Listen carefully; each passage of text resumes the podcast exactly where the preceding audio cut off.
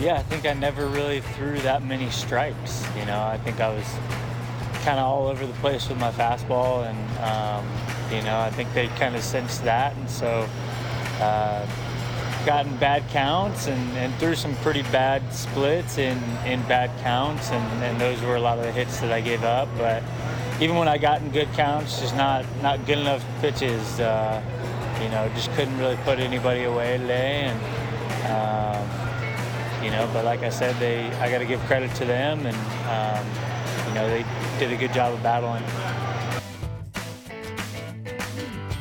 It's Kevin Gausman talking after last night's eleven four That's who loss. That was, Jeff. I lied, by the way, on Twitter last night. I said no, that I, I said that really? I was. I said that I was. I think my tweet was something like, "God, this is awful. I'm turning over to the Sundance Channel to watch a Swedish drama." I didn't. You I didn't? watched the rest of the game and flipped back and Which forth game? between the hockey game. I watched the baseball did and the hockey game. Did the Leafs win? Uh, it came real close, so now they're gonna uh, they're gonna win the next four games, and it's gonna be a six game series sweep uh, by the uh, by the. I'm not worried, and they're not. There shouldn't be a Leafs fan out there that's worried. They're a better team than Florida. Well, there's two in here. This series is not in, in this room. This series is in the bag. In that room. Uh, over there let's talk about let's talk about the Blue Jays, Kevin Barker. Your Blue Jays. Do we have to? Did we just see? Did we just see the worst series no question. in baseball history? They couldn't get they couldn't put gas no. in the jet quick enough to get out of Boston. You know that I have a reason for asking whether or not that was the worst was series in baseball history. According Looked to like Opta stats, retweeted by Jason Stark. Has to be true. The numbers for the Red Sox offense in the Blue Jays series, fifty-eight hits, thirty-two runs, twelve doubles, nine home runs, nine stolen bases. The last M L B team to reach all of those numbers in a single series, long time ago, I bet, was the New York Giants against the Philadelphia Phillies at the Baker Bowl. I don't even know what the hell the Baker Bowl is. From June twenty-fourth to twenty-seventh, nineteen twenty-one. So, folks, uh, what you saw in Boston... One of the worst, worst series in the history of baseball. Could very well have been the worst series in the history of baseball. Uh, I mean, the best thing came out of that was two things, for me anyway, because I like hitting. Varsho, hopefully he's back. Going to do something the rest of the season, fingers crossed. And Vladdy's hitting homers. Yep. That's a huge deal. The, other than that, show's over for us.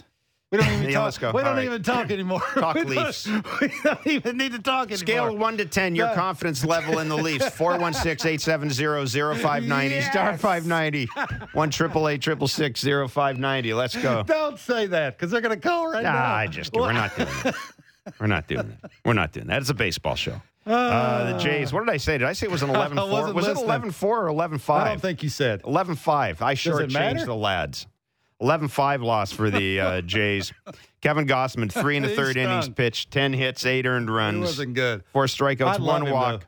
He tells you uh, he's stunk. Uh, by the way, awesome. uh, Ricky, uh, little Ricky Tiedemann update. Uh, if you don't know, Ricky Tiedemann left his double A start with left biceps discomfort oh, after just good. three and two thirds innings.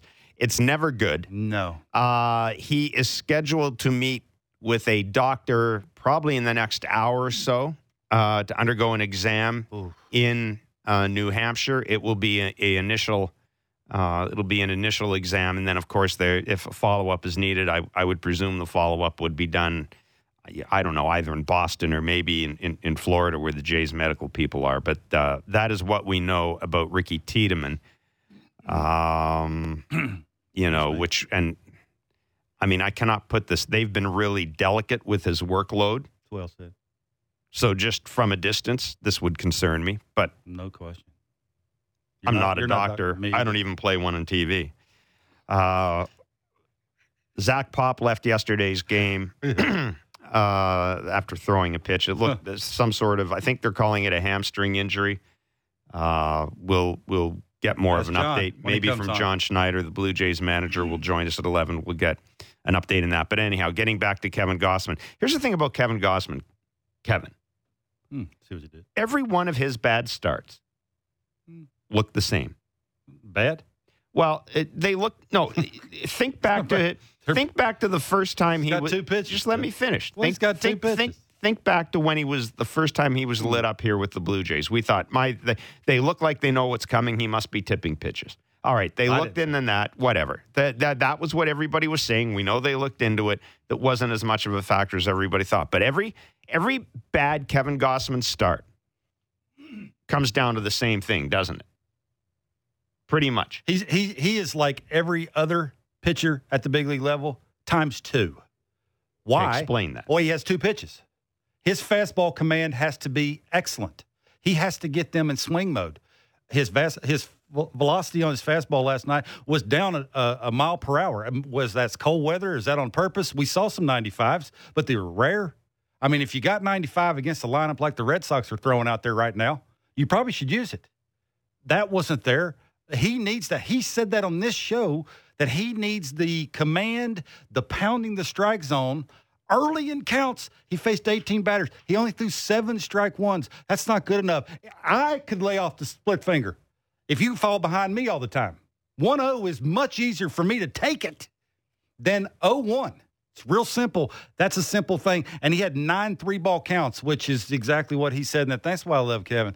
Kevin don't he, he don't mess makes, around. He just tells you, yeah. I stunk, basically. I It has to get better. There's no excuses for it. I need to come back. They got a good lineup. I'm a pretty good pitcher. You could read between the lines, yeah. saying I need to do better. Like, I, I got to – if I throw my game, I'm going to get them out.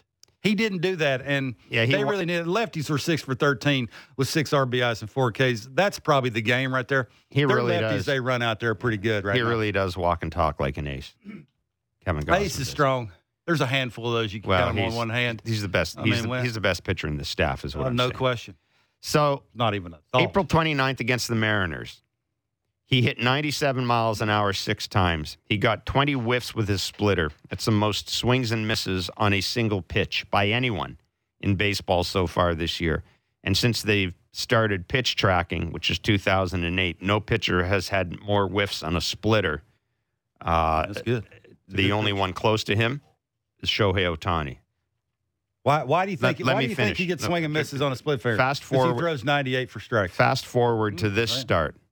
You mentioned nine three ball counts, but in terms of whiffs, he only got seven swings and misses. Six on the split finger. Six on the splitty.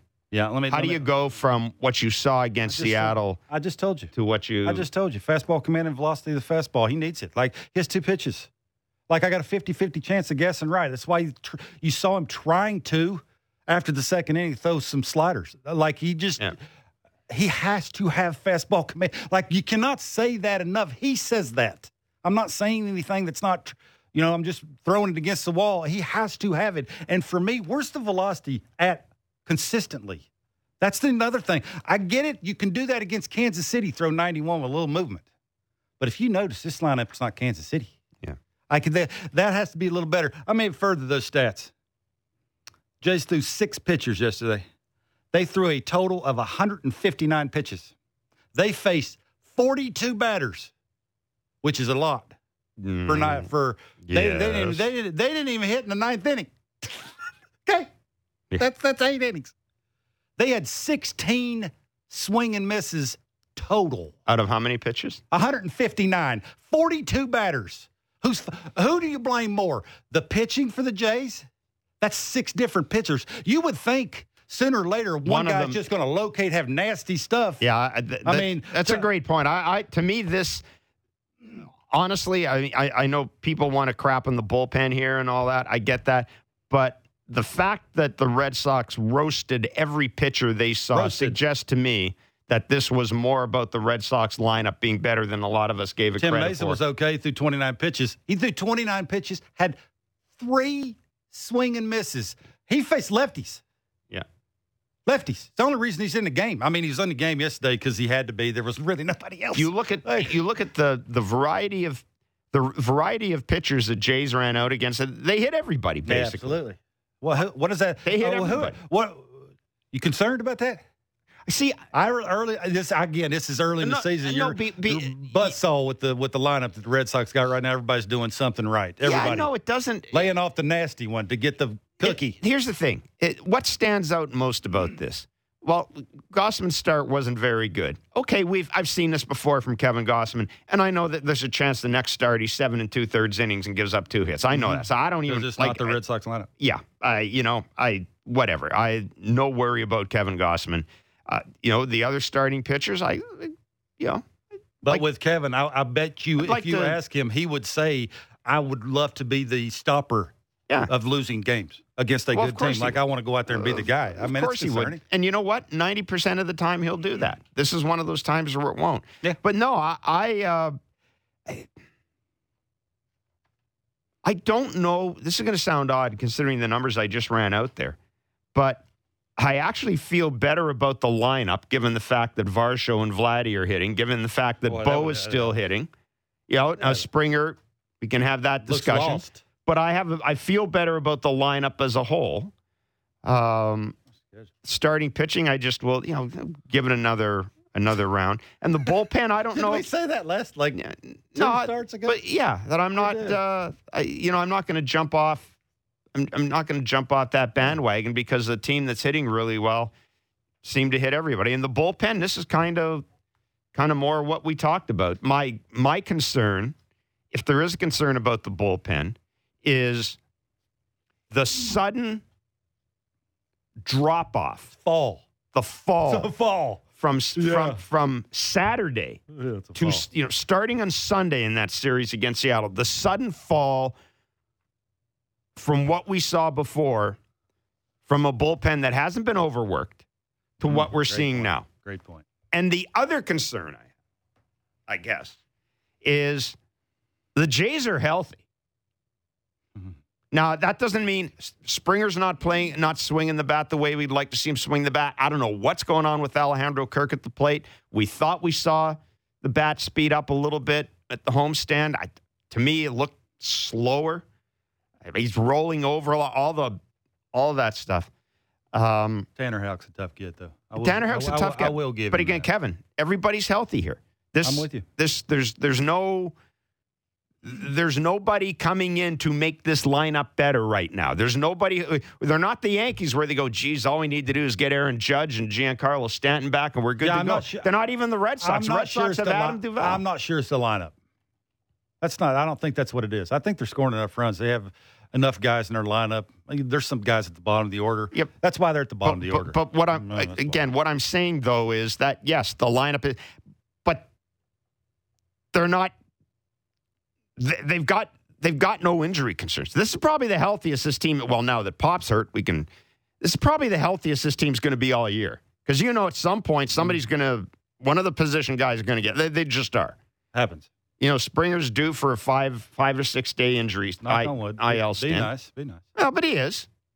The, the track record would suggest he is. He's not getting on base a lot, so maybe that'll keep him in. Oh, maybe. Lineup long. Anyhow, they get to uh, go that. on and play the Pittsburgh Pirates tonight in a six thirty-five first pitch, six thirty-seven first pitch. Barker and I will have the have Blue Jays talk immediately yeah. following the game. Travis Sawchik, M L B writer with The Score, joins us at ten thirty. He's literally written a book on the Pirates. Now, it was when the Pirates were good, mind you. Well, they're good now. But uh, I was not against you. the Rays, but they they we'll, we'll we'll talk about whether or not there are any similarities between the what we're seeing from the Pirates now and what we're seeing from the Pirates before. Uh, John Schneider, we mentioned the manager of the Blue Jays, will join us, and we'll get to the back leg uh, line and trivia show. at eleven o'clock. Um. Before John Schneider joins us, what else you want to talk about out of that out of that series? Well, let's actually let's let's focus on Vladdy a bit. Uh, seeing anything different?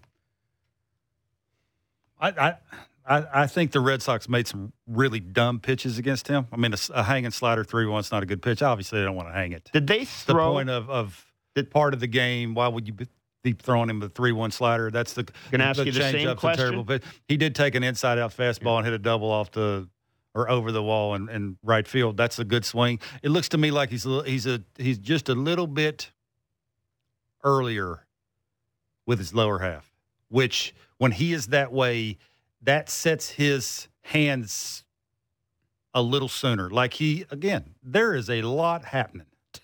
It is. That's why nobody does what he does. There's so much going on that you have to tie. Why do you think the pitcher? I've told you this a bazillion times. What's the pitcher? One time they throw it with twelve seconds left on the time with three seconds timer. Left. Sometimes they stand there and hold it just to make him stand there like a statue. They're not doing it for the catcher. They're doing it. They're basically probably looking right at him.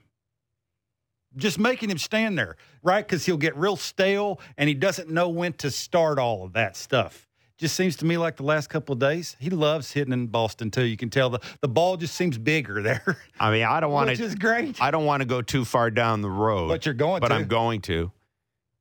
We know that he does, we know that he hates the Yankees for whatever reason. Vladdy becomes a free agent. Daddy hates the Yankees. Vladdy becomes a free agent. If you're the Boston Red Sox, how everybody will be interested in him. Who would have a better chance? But especially the Red Sox. Who would have a better chance of giving him a number that started with, as I'll say, uh, I'll give for giggles, a four? The Blue Jays or the Red Sox? Neither. I, on, play you know, with no, me here. You know, I am. Play you know what? Me. I will. I will play with you. You know what? The Jays. The Red Sox aren't uh, going to spend that money. I I, I disagree. The Red, the Red Sox, well, they haven't. You could have you, they well because Vladdy hasn't been available. They haven't spent that money. I I don't think there's any way they would give him that much money. I, I don't either. But you're not obviously playing along with me. Mid threes. I mean, I've got my own ideas about where Vladdy might end up. Um, it ain't I'm not going to say. No, I'm saying uh, which cities he'd end up in. I'm. Uh, the, Boston's the, not one of them. The, the, the, the thing about Boston that might change my mind is he's buddies with Devers. He's really close with Pedro. And he loves hitting her. He's really close with Pedro. He's close with Ortiz. And he freaking rakes at that ballpark. And you know what? But he'll go to the old man raked at that ballpark, too.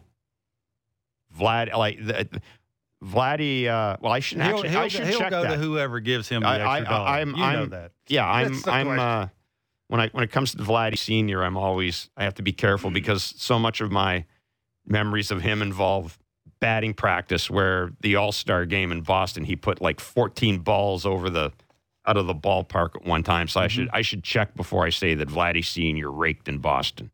So continue talking. Do some tap yeah, dancing. Yeah, I'm not sure. I, I'm not sure I, what what hey, what check. Your argument would be of why his dad raked in Boston. No, I'm just saying that the family. Why would Vladdy care? No, I'm just saying the families had and and and and the Red Sox signed. Uh, I think the Yankee the, fam- is, the family is has all his dad. Yeah, the, but exactly. But on the other hand, on the other hand, Kevin, his dad has good thoughts about, good feelings about the Red Sox. Oh uh, yeah, probably. I'm sure that so, helps. And he'll go to the highest bidder. You know it, you know. I know it, and everybody else knows it. Uh, opponent. Uh, I'm just going to see here, just because I'm interested now. Fenway hit two eighty-four with... Uh, I didn't play many games there, actually. What's his E R A plus? He's a, it's not a pitcher, you... You know, you just you just ruined that. I'm not even going to bother giving you the numbers. He he didn't rake. He only hit three home runs there. Uh, I don't know what you. I don't know why you're saying that. I don't know what that's got to do with Vladdy wanting to go to Boston. I know he's got friends there. Well, I know he hits well there, and I know they will pay a lot of money. What that money will be, who knows? They Red Sox, but it'll be a short, you know, pl- plot of teams that can will, afford. They Vladdy. Will give him so, what Devers got. That's a lot. It's not enough. It's not enough? Not enough. Holy. Not enough. Nope. Not enough. He's a better player than Devers? Uh, uh, uh, he, he better player. I'm not saying the same player. No. He, better player than Devers. I think the question is, do do I think he will be a better player than Devers when he's a free agent? Yes. I think he's left. I think Devers is left-handed, which gives him a huge right. advantage. But... Huge I, I advantage. Think, I think Vladdy is a better defensive player than Devers. Uh, well, I mean, Devers should be playing first. The only difference is the Blue Jays were in a bigger hurry to put Vladdy at first. That, that's the if Vladdy was anyway, still playing third, he'd look like Devers. We're talking about something third. That's going to three years down the road we could all but be dead. But it's an interesting topic. Three years down the it road is. We could all be dead. We, so, well, speak for yourself. Uh, I'll be younger three years from now because I won't be around. The pitching matchup for the Pirates series. Well, you know me so well. Oh, I do. Yeah, I know. I didn't even. I wasn't even gonna. I wasn't even gonna let you finish that because the question was gonna be three years from now. I'll be younger because I won't be working with you, or you'll be dead. So I just finished it for you. Uh, the pitching matchup: Chris Bassett against Rich Hill. Yeah, those two are the same. One's left-handed, one's right-handed. They throw forty-seven pitches apiece. What could go wrong? José Berríos on uh, Saturday against uh, Johan Oviedo, and you see uh, Kikuchi against Roncy Contreras on Sunday. Then the Jays have, uh, we'll talk to Schneider about this as well. They've got what they've got Monday off. Sure. They play Tuesday, Wednesday against the Phillies, the Fightins. Thursday off. And then they got Thursday off. And so then it's a plethora of... Then it's like seventeen in a row really, against... really, really good teams. Yeah. That you better pitch really, really well against. Yeah, so we'll talk to uh, yeah. Schneids and see if they're... I can't believe I called him Schneids. I told myself I was... I, I don't like using nicknames when I when I, when I, when I talk to, to people. That's a that's John, like... Skip. Skip or Say, John, Skip. Yeah. Because that's a hockey thing to use nicknames, and all the nicknames are the same, you know. They're all they are they're all I E or they end in E R, right? What do you call coach or skip in hockey? Anybody? I don't know. Coach, skip, who cares? Probably call him. No, they'll call him. The Sheldon Keefe's probably called Kiefer. Paul Maurice is probably called Mo. Not uh, coach? No, probably called Mo. Like if you called a manager coach in baseball, you might as well walk up and slap him in the face. Well, you nobody ever you really? would. I did. Rick Sweet, I used to do that all the time. I mean, I, I really, I really am, I really am understanding why your career went the way it did. Yeah, you know, yeah, I, I, I really am. Thanks, I, I, Coach. I, I do understand and then you that. Throw now. something at me. I do understand that now. I really do understand that. Oh, um, anyhow, I got so I no, no I, I don't, I don't. Yeah, the, I could the, do that. Hockey names are always. Boil it down to one syllable, unless it's a one-syllable last name in which you add an I E or an E R to it. You're my favorite hockey story of all time. Blairsy. You'd be Barks or Bark. No, you'd be Bark. Or K B. I, I am the, K B's I... a little hard. Barky. Barky. Not Barky. Barky. Not Barky. Barks. Remember when... Not Barky. Ron That's Ron weird. Wilson, when he when he, when he coached the Leafs. Manly. The, the, the ultimate hockeyism was Jonas... Gustafson, the goaltender's nickname was Monster, and Ron That's Wilson would great. call yeah, except Ron Wilson would call him Monsty in post-game news conferences. That was the ultimate hockeyism. That's awesome. When you shorten a dude's That's nickname, great. That's juvenile. Yeah. You wonder why hockey is a culture problem. It's because it's like listening to a bunch of two-year-old kids run around calling each other names. Sports is hard. You got to you got to somewhat make okay, it Barks. fun. Okay, Barks. I'm okay with that. Barks. Barky? I don't know. Barky. I don't, I don't know about that. Oh, uh, oh for eight, I'd be mad at you. Huh? I, if I went oh for eight, you called me that, I'd, yeah, I would probably, probably get Travis Sawchik. At you. Stop it. Travis Sawchik is M L B writer with The Score. He's written a book on the Pittsburgh Pirates. Back when the Pirates were good, they're good again. He's a perfect guy to talk about that. He's done a lot of writing on pitching, pitching injuries, and uh, did a really deep dive on uh, José Berríos a little earlier this season. Of course, José Berríos goes for the Jays tomorrow uh, in Pittsburgh. I imagine there will be a ton of people from this area going down to see games in Pittsburgh because mm-hmm. Jays fans Beautiful. travel Pittsburgh. well, and it is the, the best. Stadium. It's the best ballpark in baseball by far. There's nothing, Ooh. nothing close to it. Really? Oh, God, yeah. The whole thing. Walking I mean, there's over some the, nice stadiums doesn't, now. Doesn't matter. Walking over the bridges to that ballpark, it's the best ballpark in, in baseball. There's Maybe. nothing nothing it's even really close nice. to it. Anyhow, Travis Sawchik joins us next. It's Blair and Barker on Sportsnet five ninety, The Fan, Sportsnet three sixty. And wherever you get, what are you looking at me like that? Wherever you get your favorite podcast. Breaking down the top stories in the N H L every day. The Jeff Merrick Show. Subscribe and download the show on Apple, Spotify, or wherever you get your podcasts.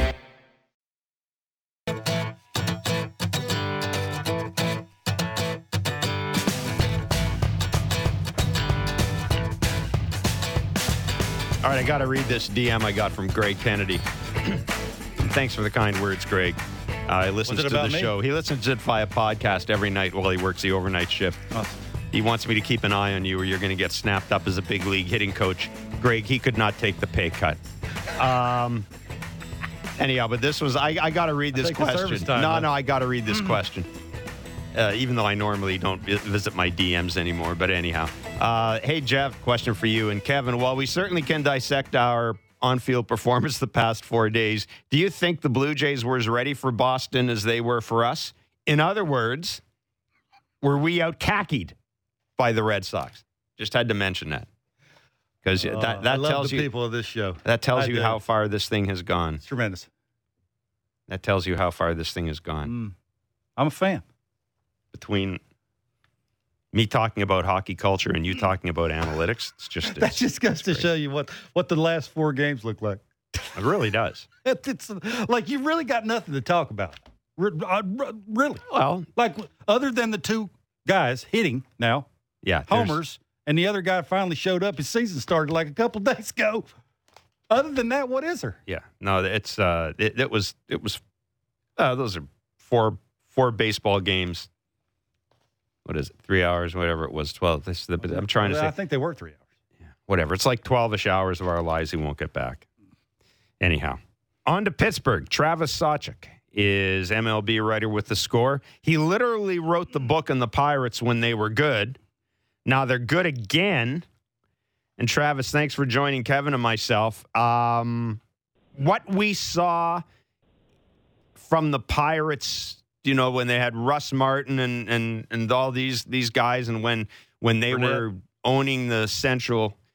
How different is what we're seeing from this Pirates team compared to what we saw from that Pirates team? What are the similarities? What are the differences? Yeah, great to be with you guys. It feels a uh, a bit like twenty thirteen again. It does for, for Pittsburgh, uh, but but I think to your question, it's it's a little different in how they're going about it. Uh, like that offseason back in twenty thirteen, they they signed Russ Martin in large part for his. his receiving framing ability before the market to baseball really valued it. Uh, you know, Francisco Liriano is another guy they, they picked up, A J. Burnett. They they found some undervalued guys where it feels like with this team, uh, they've brought back most of the roster from last year, but they've got a lot of improvement. Uh, Rodolfo Castro has been a lot better, Jack Sawinski. Uh, and then they sprinkled in some more veterans like McCutcheon's back, Carlos Santana, uh, and I do wonder, maybe they're like, uh, they brought in Rich Hill. They brought in the right kind of veteran who's mm-hmm. willing to to help guys. Like uh, I was down there in spring training a little bit, and they had O'Neill Cruz's locker right next to Santana. And uh, Santana was talking a lot to him about his plate approach and how he visualized pitches. Uh, and Cruz is a guy, before he had that unfortunate ankle injury, that he'd cut his strikeout rate in half early this season. And we've seen a lot of plate discipline improvements across the board. It feels where, uh, you know, like ten years ago, they brought in some quality veterans, but they're also getting more out of their existing young players. Uh, and maybe that speaks to better coaching, uh, fully utilizing all the tools available, the, the data feedback loop in today's modern player development. Uh, I, I am planning to dig into this a little bit in a few weeks. So we'll, we'll see. But, uh, yeah, there's something interesting going on there. And the, the N L Central is wide open with how poorly the Cardinals are performing. Yeah. Well, and, uh, and you know, twelve you know, games under yeah. five hundred. Uh, we yeah. never and and getting They're being booed. And we talked about yeah. this. We being booed at, and mm-hmm. saying, I don't know if that's ever happened. I mean, I, I swear to God, yeah. Yadier Molina probably spent his entire career and never heard boos in the own, in his own ballpark. And uh, yeah, it's, it, yeah. It, it's bizarre what's going on there. Uh, very quickly, the the Brian Reynolds signing, did that surprise you? And and does that perhaps? I, I'm not going to say send a message to the fan base. I, I think. You know, a deal that made economic sense for both sides was negotiated and was signed. But what does that say about about the Pirates and and whether or not they actually believe that what they're doing right now is real? Because I get the impression they think that what they're doing right now is real and that it is time to invest. Yeah, I was. Uh, I mean, I was surprised by it just because the Pirates had never doled out a hundred million dollar contract and. Uh, there's the whole R S N cloud where they're not even sure where their games are going to be aired probably at some point this season. So I was surprised. I guess it speaks to, A, to your point about they thought they were closer to uh, being competitive again that many of us on the outside assume going into the season. And also it speaks to probably the amount of money that's, even with the R S N overhang and uncertainty, just the amount of money that's being shared and the, being generated and being distributed in the game, especially as we're back to, uh, you know, kind of normalcy. It's not a mm-hmm. the COVID cloud is largely gone too, and not impacting revenues like it was the last few years. So yeah, I, I was surprised by it, but you you add Reynolds, a really quality player, uh, long term in that lineup with some emerging young players.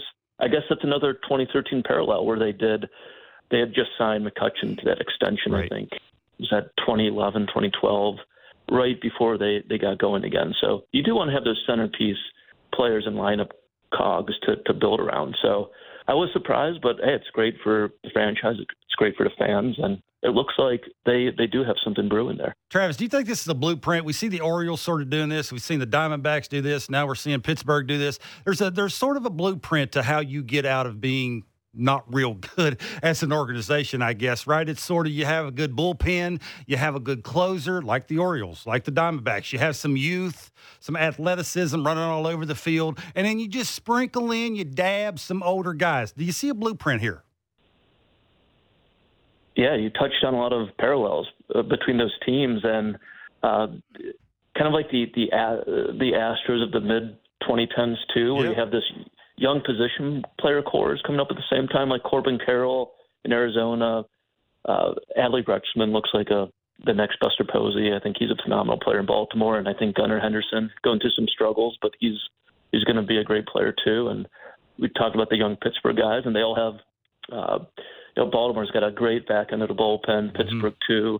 Uh, Arizona does have the the uh, Zach Gallen looks like an emerging ace, which the other two clubs don't have quite yet, but they might need.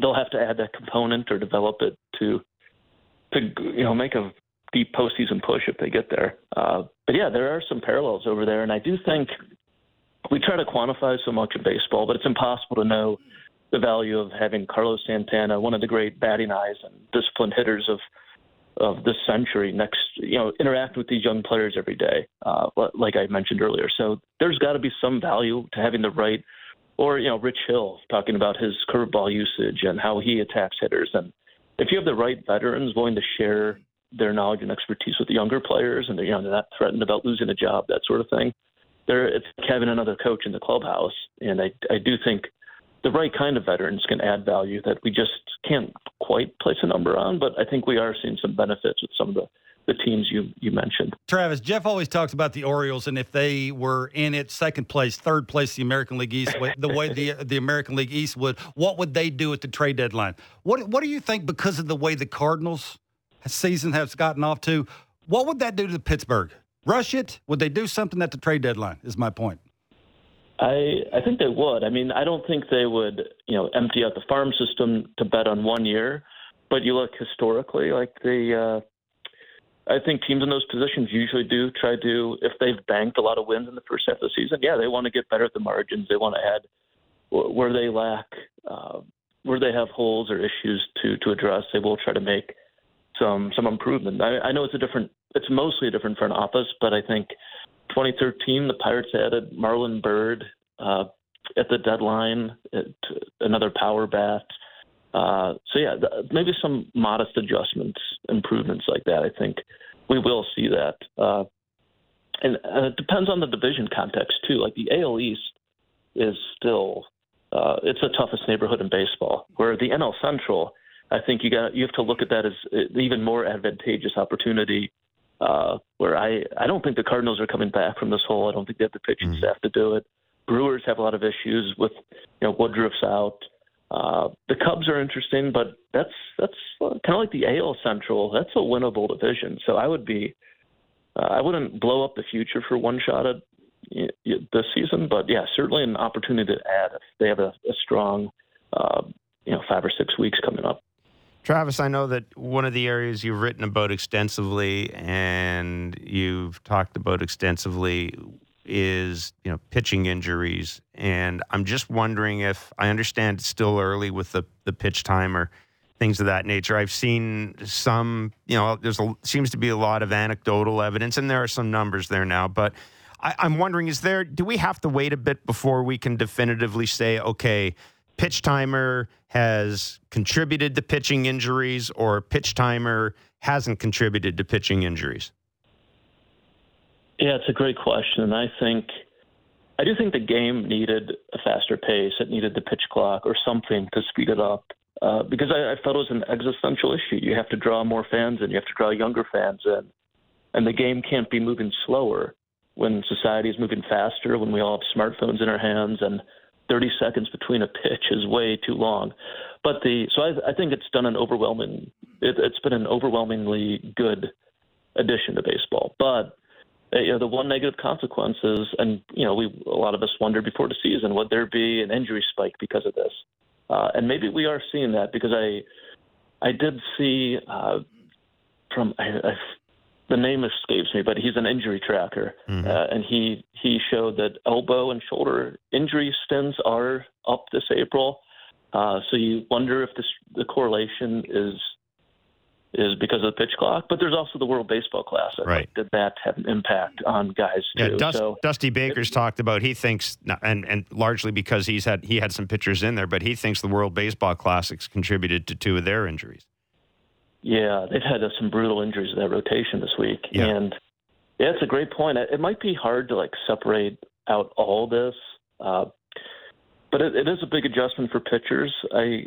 But I think big picture going forward, look, for one hundred fifty, one hundred thirty years, baseball was played at a pace more like we're seeing today than the, the previous fifteen. Like, pitchers have worked at a brisker pace for most of the game's history. So I think they will adapt. I think the year one might be might be tough, but you know, going into next year, pitchers should have uh, a, a better understanding of how to adapt, how to train, how to adjust, and You know, uh, I think the other thing is I thought we might see a velocity dip, mm-hmm. and I don't think we really have. So it, I guess with that reduced time and increased velocity with less kind of micro resting between pitches, yeah, that that has to place a uh, extra stress on the body. But hopefully, year two, three going out, we see we see fewer injuries in April, because the game's not as good if you have DeGrom sidelined and Verlander and Scherzer missed. Missing starts, and the Astros guys, you know, getting hurt. I was it back to back days. Yeah. Or, yeah. Uh, so that's not good for baseball. Uh, but you know, again, I think the game had to speed up. But hopefully, this isn't going to be something that uh, even escalates from here. You'd hate to see uh, you know a record number of injuries because of this. That'd be really unfortunate. Travis, do you think José Berríos is back? He's one of the most confounding pitchers in baseball. I mean, you, one start, he looks uh, unrosterable, and then the next start, he looks like the top of the rotation guy that he was in so many years in Minnesota. I I think he's going to be an – I think he's a mid-rotation arm who's he's going to be inconsistent, because I don't uh, – he's been – I think he's made some improvements with fastball location this year and usage, but I, he doesn't have that dominant uh, fastball offering to just – really beat guys in the zone, get swing and miss, and it's dependent on location and get into those secondary offerings and an advantageous count. So I think that's just a recipe for a good but inconsistent pitcher moving forward. And I do think for the Blue Jays, uh, they need another. Even though Gausman had a, a really rough outing last night, I do think he's a certifiable top of the rotation guy going into last night's start. Only I think it was.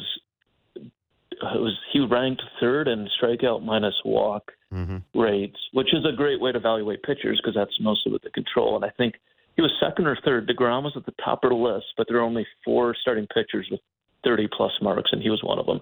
So I think Gausman is a top-of-the-rotation guy. But with Manoah kind of after this tough start with his stuff ticking down and Berríos better but so inconsistent, I do think – you know, to, to compete for – it's going to be awfully hard to compete with the Rays. But even to get in a postseason and push deeper, I think they need another arm to really emerge uh, at the top of that rotation, or they're going to have to go out and find one. Because you look at teams that drive deep into the postseason, usually they have two, you know, ace-level, true number one top-of-the-rotation guys at the, you know, near the top of the their group, their rotation. So I do think the Blue Jays need a little help there. Travis, really good of you to join us today. Thanks so much, man. Terrific insight. Great article on uh, Berríos, by the way. I was yep. going to point out that you, uh, you you wrote a pretty in-depth article on José Berríos, and yeah, mm-hmm. it's it's. I, I look at the time when they signed that the extension with him. I thought it was a great signing because I thought they were going to give a guy who was going to be able to maybe give him close to two hundred innings every year. And uh, I mean, durability is important. There's a value to that certainly, but. Man, you're right. There are times where he almost seems, it almost seems, just not useless, but pretty close to useless. And there are other times where you look at the stuff and you just shake your head and you go, "Why wasn't that there the day before?" Yeah. Uh, right now, yeah, again, I think he's too inconsistent to be – it'd be tough to trust him with multiple yeah. starts in postseason series, let alone one. So that's they they have to get some improvement there for that investment, for mm-hmm. sure. Thanks, Travis. Thanks, be well. Travis. Thanks, guys. Travis Sawchik of The Score. Uh, you've got to follow him on Twitter and uh, read his stuff on The Score. He does he does terrific work. He's one of the uh, one of the game's original thinkers, and I enjoy I enjoy talking to him. I enjoy uh, going back and forth with him on social media, and also certainly enjoy reading. Reading his stuff. The Berríos article was interesting. He also did an article on the five uh, five most likely breakout candidates uh, for hitting this year. The, the the Pittsburgh stuff is is fascinating because you know both of both of you talked about it, and I hadn't I hadn't thought of it necessarily until you mentioned it. But we talked about the Orioles and ownership needing to go in. You're right. If if if you're the Pittsburgh Pirates and you are looking at that division. Cardinals. I don't have to compete with that anymore, or at least not this year. Yeah, I, and, and if you can come up to the deadline. Now, I don't think, I don't know if their minor league system is still necessarily as deep as as uh, as the Orioles, but if you get up to the deadline and, and you can add, you can add another arm, um, Or, or or another hitter, and you and you know, and you got the dude at the back end of the bullpen that you will give the ball to in the ninth Absolutely. inning. You yeah. will give the ball to him. Well, you'd have to be realistic. What what what, what are, are you winning? What are you trying to do Correct. here? Right? Is it just make the playoffs, win your division, or make a deep run? Because you the may be good enough is, to win. May you may not be, be realistic. No, and you may be good enough to win your division without making uh, a there, major. There you go. So I just don't know. Yeah, I don't know what. Like you'd have to sell it to. Whoever you'd be trying to sell it to, what would be the point? That's the. I think that's the question. Yeah. Or the other flip side of that is, too, how many chances would you get of the other teams being this bad to give you an opportunity to be in first place after forty-five games, you know, whatever it is? Uh, looking at and, and looking at the other teams, who were you, who will you run into? Let's assume the Pirates win the division. Who will you run into? Well, you're probably going to run into the Mets. You're probably going to run into the Phillies. You're, the Braves are going to make the playoffs. Yeah, like realistically. Realistically, sure. What are your odds? And then you look in the West, the Dodgers, the Padres. Realistically, I again, what are your odds of? You'd be selling that to the guys that are on the twenty-six man roster to say that if you're good enough, we will give you extra pieces. Yeah. To maybe not win the World Series, it's not realistic, probably not this year. But at least we're giving you to tell you within that if you're decent enough, well, they and you just play got, good enough baseball that we're going to give you some pieces. They just got swept by the Rays. Now they they're starting a series at home against the Jays. Uh, I, I would be uh, look as much as you know, I think Jays fans and the Jays are probably looking ahead to this series and seeing how the team's going to react to being swept by Boston. I wonder if it isn't for Pittsburgh management, it's not even a bigger series. Like, they've just been swept by the best team in baseball. Okay, well, that happens. Now you got the team coming in that has beaten the best team in baseball twice. Now, that was earlier in the year.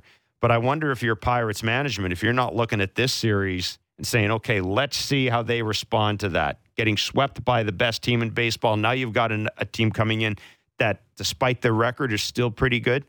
Um, Can I say both teams have something to play for? Like the, the Blue Jays got to get things lined up a little. The way the American League East is, I mean, now they're in now they're in fourth but, place, but which you don't care. But they, I'm, I'm sure they want to get everything lined up and, and all firing on cylinders that they want it to fire on. And right now, it's not right. So I, I, I guess the only thing is, if you were the Jays, you probably consider yourself. You considered yourself a playoff team going into the year. Oh, yes, no, you consider. You still consider without yourself question. a playoff team. No question. And, and whereas Pittsburgh, house I, money, baby, house money. Well, but Pittsburgh's also. Are we a playoff team, or are we just in a lousy division? I think Pittsburgh is still in the process of finding out what they have. No, Pittsburgh is in the process of finding out where they can realistically go. Toronto's in the process of finding out what they need to do to get better to win a World Series. There it is. That's kind of where I, yeah, where yeah. I would put it. Yeah, yeah. Be, it'll be an, I may ask you a question. They're playing three games against Pittsburgh? Yeah. You should beat Pittsburgh. You should take two or three. Not for me. Take two or three. Not for me. We'll one see. One team is a lot of people have picked them to win the World Series. You're coming off the series that you just came off it, of. But, Kevin, it, These, it, I know it's hard it, on it's the hard, road to do it hard, against any team. It's hard to sweep. But play better baseball. Series. Clean up the defense. See, I think they pitch will. Pitch a little bit better. And you know what? I, have I, your bullpen lined up because of your starting pitching. You know, you I'm do not, that, I think they'll win. I think they will. I, you know what? They played sloppy baseball in lousy weather. That's they did. Ex- some would say that's an excuse. No, the it's weather. Not. No, they definitely so did. did. The Red Sox. They played. The Red Sox handled it better. It was sunny in the, on their side of the field? No, the Red Sox handled it better. They absolutely handled it better. I, there, there's no doubt about that. The Jays were not good enough in bad weather. And, mm. you know, let's let's see what, let's see what happens. It's going to be cold in October. Yeah, I'm, uh-huh. not, I, I'm not. I'm just saying but, they yeah. weren't. Can you can you argue with me that the weather was bad and they were awful? I, I, I Look, it's... I, I, I would. I will not say that. Was the weather nice? No, but that's an excuse. Were no, they that, awful? That, that that that had nothing to do with Varsho throwing the ball to nobody. That know? had nothing to do with Alejandro Kirk throwing the ball to nobody. How do you know? D- hold it. Wet ball? How I do. do. You know? I do have it. I do, I do know. Okay. I, don't throw the ball anywhere. Run it in from left field. I mean, you're standing right beside the shortstop. If you're Alejandro Kirk, you're you're four feet from the first baseman. Yeah, the other two, those are just plays trying to help a baseball team, and that's a physical. That that happens.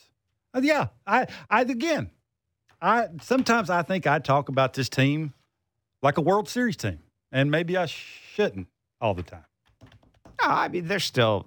I, I mean, I don't know about that. I I still consider them a possible World Series team, but a lot uh, they need to do. They need to make some moves to be a possible World Series team. If you're asking me, could they go to the World Series right. as they are currently constituted? Travis made a great point. No other ads or Every anything. team needs a two-headed monster. Do they have it? Two guys that when no. you give the ball to them, and I think they got one. I think they do. Do they have a, did they have two? My answer right now would be they might. And that's not good enough. Uh, and, and the deep bullpen? Well, we know better now. You don't even have to say that.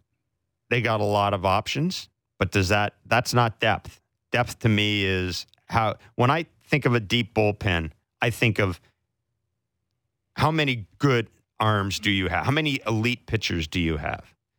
And it's not a matter of velocity anymore with this bullpen, because this bullpen's velocity is, I think, the if you look at the average numbers, and sure. you, this isn't even an analytical thing. If you look at the average velocity, it's they're there. about seventh or it's eighth in baseball. It's good enough. The yep. the We can't sit there and say that this is a bullpen full of slop tossers just because they've got Adam Simber. Now it's about stuff. Can you get out the other team's best hitter when it matters the most? Do they have enough guys to do that?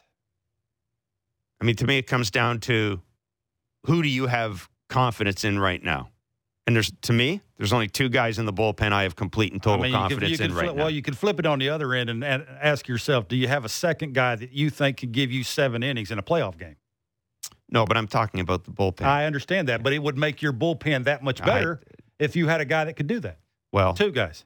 I, I really do think Gausman is one of those guys. Do you have two? Who do you think? Impossible question, purely hypothetical. Of the four remaining guys, who do you think could develop into that guy this year? Four remaining guys. Well, two of, so them, you Berríos, can throw, two of them you can throw out the window. Berríos and Kikuchi. Uh, Bassett rarely does that, so you could throw him out the window. So I'd say one. It's got to be Manoah. Yeah. Yeah. Boy, he, are we down right there? I think. No, we, I think no. we, Travis got us thinking. It's May fifth. It's Cinco de Mayo. I had to do the. Uh, we have to do the post-game show tonight, so I celebrated Cinco de Mayo yesterday. Of course you did. With yeah, uh, you some were three, margaritas. Deep when I called you. That was. Eating ice cream. Yeah, well, I was having ice cream. Uh, four one six, four one three, three nine five nine. That be the back leg line. That's where we're going next when we come back. John Schneider joins us. We've got Blue Jays trivia, tickets, all sorts of good stuff. It's a Friday. We're talking baseball. It's Blair and Barker on five ninety, three sixty and wherever you get your favorite podcast.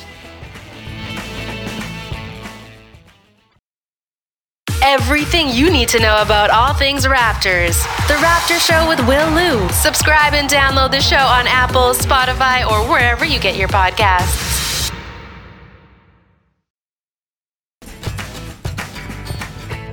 Yeah, I know I got two cups of coffee in front of me, and I had to move Jeez. out of the way. This is Friday. What are you trying to do? Tough guy. I didn't have any. No, I didn't have any coffee before I left home today. So. You had one with me. That's one. Need some caffeine. Mm. Because it is Blair and Barker, it is Friday. A reminder that the Jays are opening a three-game series against the Pittsburgh Pirates tonight. six thirty is the first pitch, or six thirty-seven, or one of those stupid times. uh, It'll be Chris Bassett on the mound against Rich Hill. Tune in at six thirty and you'll hear baseball. That's probably the best way to put it. Barker and I will be doing the post-game show tonight. The back leg line is open, four one six, four one three, three nine five nine. Your chance to offer congratulations, uh, yeah, criticisms, yeah. suggestions through Kevin. You can ask him questions. You can leave us a song, maybe tell us a joke. Ask Kevin to say the word groin on the radio. Pretty much whatever you... Uh, I wouldn't. Growing. But you can Pretty much ask. whatever whatever you want to do. We'll get to the back leg line in a minute. But we have been giving you the chance to win Blue Jays tickets all season long here in Blair and Barker, whether you listen on the radio or on our podcast. All you have to do is text the correct answer to our daily baseball trivia question to five ninety, five ninety. Now, yesterday's question was, on June fifth, nineteen eighty-nine, the Jays played their first game at the Skydome against the Brewers. Who led off for the Brewers that night against Jimmy Key? The answer was Paul Molitor. Today's question is to win tickets to see the Jays and Brewers down at the Rogers Center on June first. The question is, this Brewers top prospect made his M L B debut in August of nineteen ninety-nine, collecting his first M L B hit against Chris Holt of the Astros. Mm. Again, this Brewers Fastball, top prospect...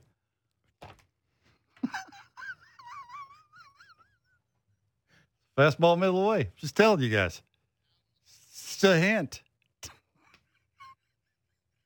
Keep reading. Okay, then I'm going to read it the way you wrote it. This Brewers top prospect. Oh, I was. The number one prospect. M- you just gave just it away. Saying. Made his M L B debut in August of nineteen ninety-nine, collecting his first M L B hit against Chris Holt of the Astros. This shows something else. Yeah. Text the answer to five ninety, five ninety for your shot to win. See rules at sportsnet.ca slash 590. Let's have another trivia question because he just burnt this. He just burnt it. No, that's a good one. That's, I just said it's a fastball middle away. What's wrong with that? Text the answer to five ninety, five ninety for your shot to win. See rules at sportsnet.ca slash 590. We'll send you to see the... We'll send you to see the Brewers and uh, Jays. What? I can't even read your writing. Anyhow. Uh, let's go to the back leg line. John Schneider joins us in a few minutes. I'm sure he's being prepared right now for the questions we're going to ask him. Tough ones. Mike in Saint John, New Brunswick had a question. Love Saint John. Question for both of you. Um, have Great we learned pubs. anything in this Boston series regarding our lack of left-handed pitching? Um, we see Boston very left, very left-handed hitting lineup, and all we really have is Meza uh, in the bullpen. Has that shown uh, just a lack of uh, lack of depth in arms in that way? And also, uh, what do you do about Anthony Bass? Is this a next Sonus I L that we see in the horizon? Mm-hmm. Uh, love to get your take. Thanks, guys. Keep up the great work and have a great day. Yeah, uh, Mike, great That's comment. Great I mean, I, they're not going to throw Anthony Bass overboard. Nope. See what I did? I Bass it. overboard. Yeah, yeah, good one, good one. Catch and release or whatever. Oh, no, they're not going to throw Bass. Come on, it was a gimme. They're not going to throw Bass overboard. They're not going to return him into the lake of the, uh, to the waiver Enough. lake. I get you. The lake of waivers. He's not going into do the lake have, of waivers. Do they have better options? No, but I think, I, listen, what I'm saying is, whatever, it wouldn't surprise me if Anthony Bass, now, the Zach Pop's injury, which we should know more about today, will have a, you know, they're not going to be playing a bunch of games if Zach Pop is out for a while. But, I mean, it's not like they're going to, they can't, they, I don't think they can give up on Anthony Bass. They, you know, I mean, what, what you want Anthony Bass to be is the last dude in your bullpen, and, you know, maybe you can create a situation where he, I mean, you could have somebody go full-scale Jeff Gilhooly on him and maybe, you know, hit no, him in the knee or something the, like that. It's never and, good when you're the last arm in a bullpen. So no, it's, it's never it's good. It's never good. He's the last arm. Yeah. Uh, as but I, you know, I, I don't think they're going to necessarily get get get rid of him. I don't know if they're in a position to do that because, quite frankly, I don't know what they have at triple A that could bring up as, that would be any better. I mean, we keep hearing Mitch White at some point will probably come up here. He's a long relief guy. He's a long relief guy. He is. Uh, as for the left-handed pitching, Mike, you know, the Jays are hanging a lot on the fact that they've got Trevor Richards' changeup and Eric Swanson's splitter. And and I, I think we have to, much as we have to move away from simply thinking that balance in a lineup means lefty and righty, because balance in a lineup means guys who can cover different parts of the plate, I think we also have to just guard against saying they've only got one left-handed pitcher, therefore they don't have anybody who can get left-handers out. Because the fact of the matter is Tim Mays is it, probably Tim Mays is the only left-hander in the bullpen, and I'd rather have Eric Swanson right now. I'd rather have Eric Swanson go after a lefty hitter than Tim Mays. I would. I I I, I just would. Mm-hmm. Would they like another left-handed arm in the bullpen? You know, the three-batter minimum rule is it kind of means it's not just enough to have a have a dude who just throws balls from the left side. You've got to have the right type of guy. I would think they probably want to add another bounce, but it, but add some more bounce in the bullpen. But really, right now with the Jays, Kevin, it's got to come down to quality in, in the bullpen. If you've got a right-hander who has a better chance of getting a lefty out than a left-hander, go with the right-hander. Well, let me ask you a question. How many of those starters that the Jays have do you feel comfortable facing a lineup that would have seven lefties in it? Manoah right now? Nope. Gausman is the only one. Bassett? I, I'd still go with Gausman. You say Kikuchi? Maybe. Berríos? N- not mm-hmm. a chance. Maybe Kikuchi. So another, but another left-handed starting. They're not going to add another starting pitcher. I mean, they're spending a gazillion dollars already in starting pitchers. There, there's. Yeah, uh, what there, you're there saying. What you're saying is I mean, almost Sonny, what you see Sonny is Gray's what you not got. Gonna, That's basically what you're saying. Yeah. No. I mean, they, they may add a, a, a some piece. What that piece would be. I think the rotation is what the rotation is. Yeah. You? Yeah, absolutely. I do too. Uh, and, and, you know, keep mentioning this. Uh, at some point, maybe Hyunjin Ryu gives you something in September. Um, and I'll also mention again Chad Green in the bullpen. But, um, yeah, I'm not Hopefully as, not I, I, I'm not as names. stuck. You know what? I'll say this. I think they can get to... Uh, people get tired of us saying this, I understand. They can get to the playoffs with Tim Mays being the only left-handed reliever in the bullpen. In that's, the playoffs, because they have a better outfield defense in their lineups. In the playoffs, yeah. I'm in the playoffs. I might like another option, but it doesn't have to be a left-hander. It can be another Eric Swanson type guy who's effective against lefties. They need an eighth inning guy. Is that left? And that, is that eighth inning guy left-handed? I'm not sure. It doesn't matter. Oh yeah, I don't care. Like if they is he a talk about the if the Pirates. Decided that they wanted Bednar? to trade Bednar. Oh, but it would cost you. Yeah, but I mean, you're you're going to at that point you're not going to sit there. Okay, like how how do we look at this lefty righty? Right? You're going to go ahead and do it. I mean, you're going to you're going to add I mean, the, the quality. The payroll's at two forty. You, you do what you have to do to win it. Dave from Bolton.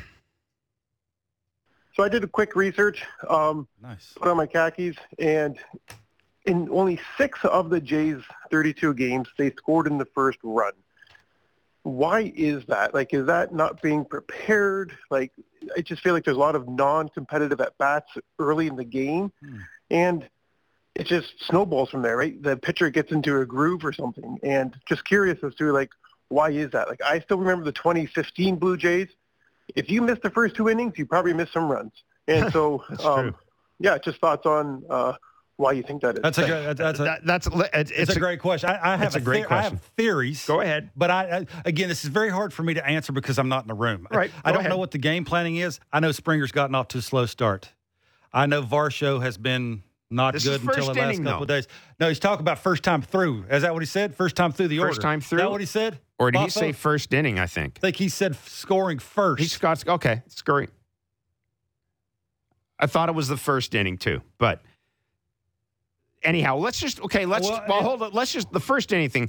George the, Springer's very aggressive. Very, Bo very is aggressive. hitting. He swings a lot of things. Yeah, and and Vladdy, I don't know. That, the question is now early in games Now, let's let's look at it early in games, because now we're talking about Varsho, we're talking about Chapman, and yeah, this yeah, gets again, to your point. Again, again I, I think... Because I know where you're going with it, and yeah, I like it. Again, again, a lot of the things is I think it depends on where you're at in the order. Uh, I think it depends on who you got coming up. That's why That's why the George Springer moving him around, that's why they want him hitting first, is because he's very aggressive. Most of the time, that really good pitcher, once he have his worst inning, it's usually the first inning. You want to attack first, right? You got a guy that leads off that you think can hit homers. He's not been real good because of the breaking ball, the elevated fastball. You know, his balance is a little off. We know the reasons why. Sort of that's he's just gotten off to a little bit of a slow start. That doesn't help. I do just this from ex- speaking from experience. The first time through, this is why I hated facing a dude the first time with a runner in scoring position.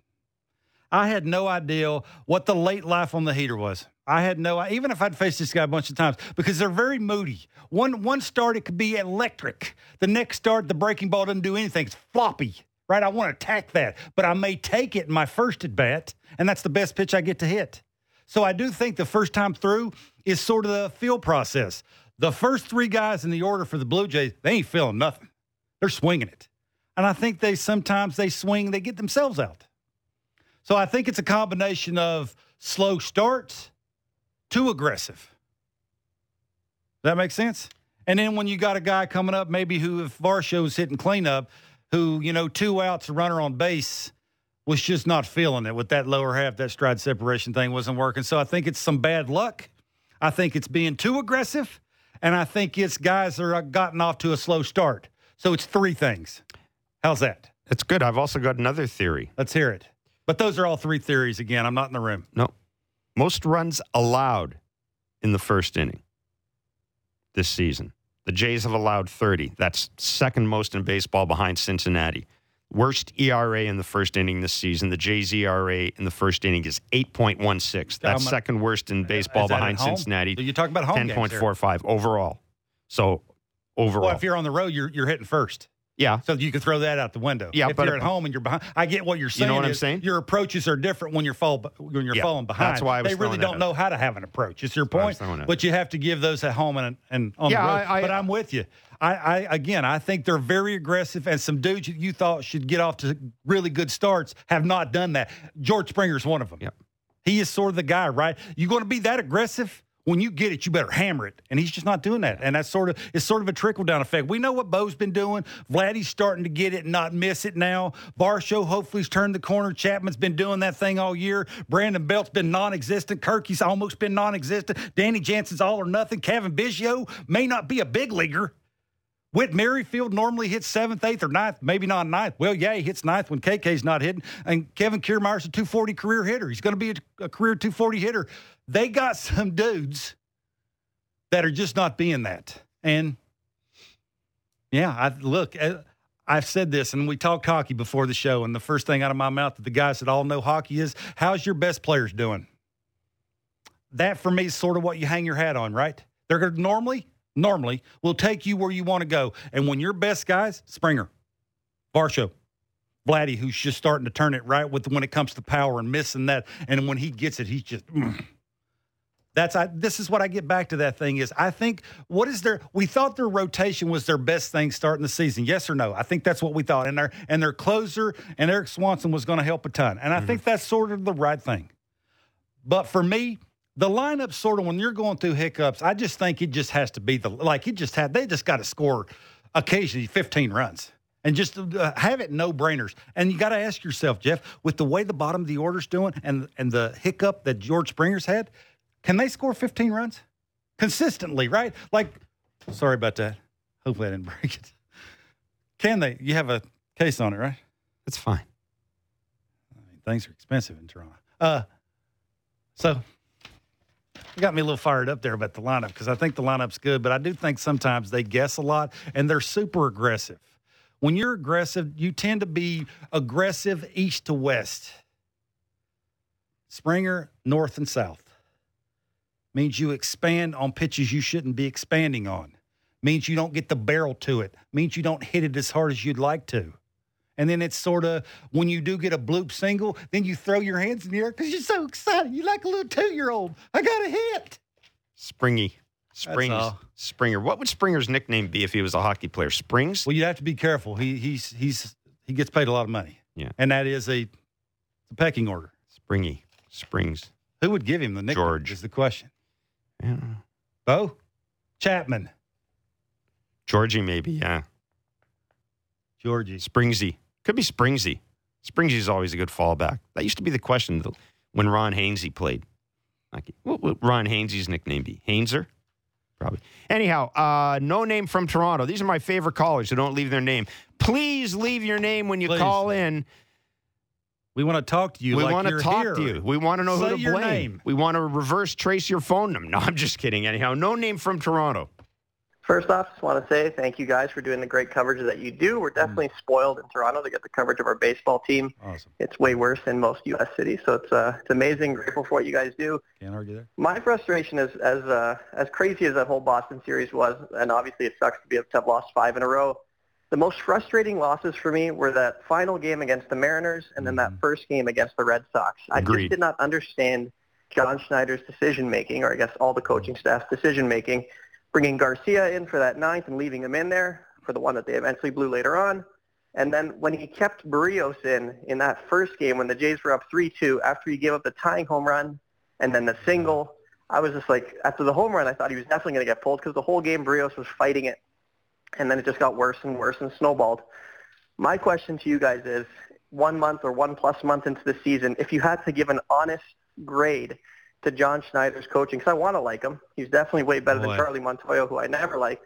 But I just want to know what you'd give him as a grade Here. at this point, and if you do feel like there's been several games that he has had an impact on the Blue Jays' outcome in a negative way. Thanks. Do, do you want me to go? Yeah. Do I think there's some times where that start that he had with Alec Manoah that he could have left him in an extra inning and they would have won that game? Absolutely. I've had a conversation, and he said if he had to do it over with, he would have done that. Again, I think we have to take a step back and know where the bullpen's at. Yeah. Jeff's come on here numerous times and said the, the rotation has thrown this many innings, third most in baseball, second most in baseball, first in baseball. The bullpen has thrown the least amount of innings in baseball. Why are they not throwing in the situations that No Name just said for about a minute there? This is the reason why it's very hard for me to come on here this early in the season. And you, you know, people that listen to us on this show know that we will. We, we, will, we will do that. If we, we feel like it's warranted for mm-hmm. us to do it because we stand right in front of those people and have conversations. How we go with down them. to the field. Absolutely, we do. So we will come on here and say that. It's very, very, very hard for me to do that because they are common sense moves. And I just, I find it hard to believe that John Schneider does not have enough common sense to go, Berríos, why would I run him back out there when he has been basically begging all night unless I have a good reason?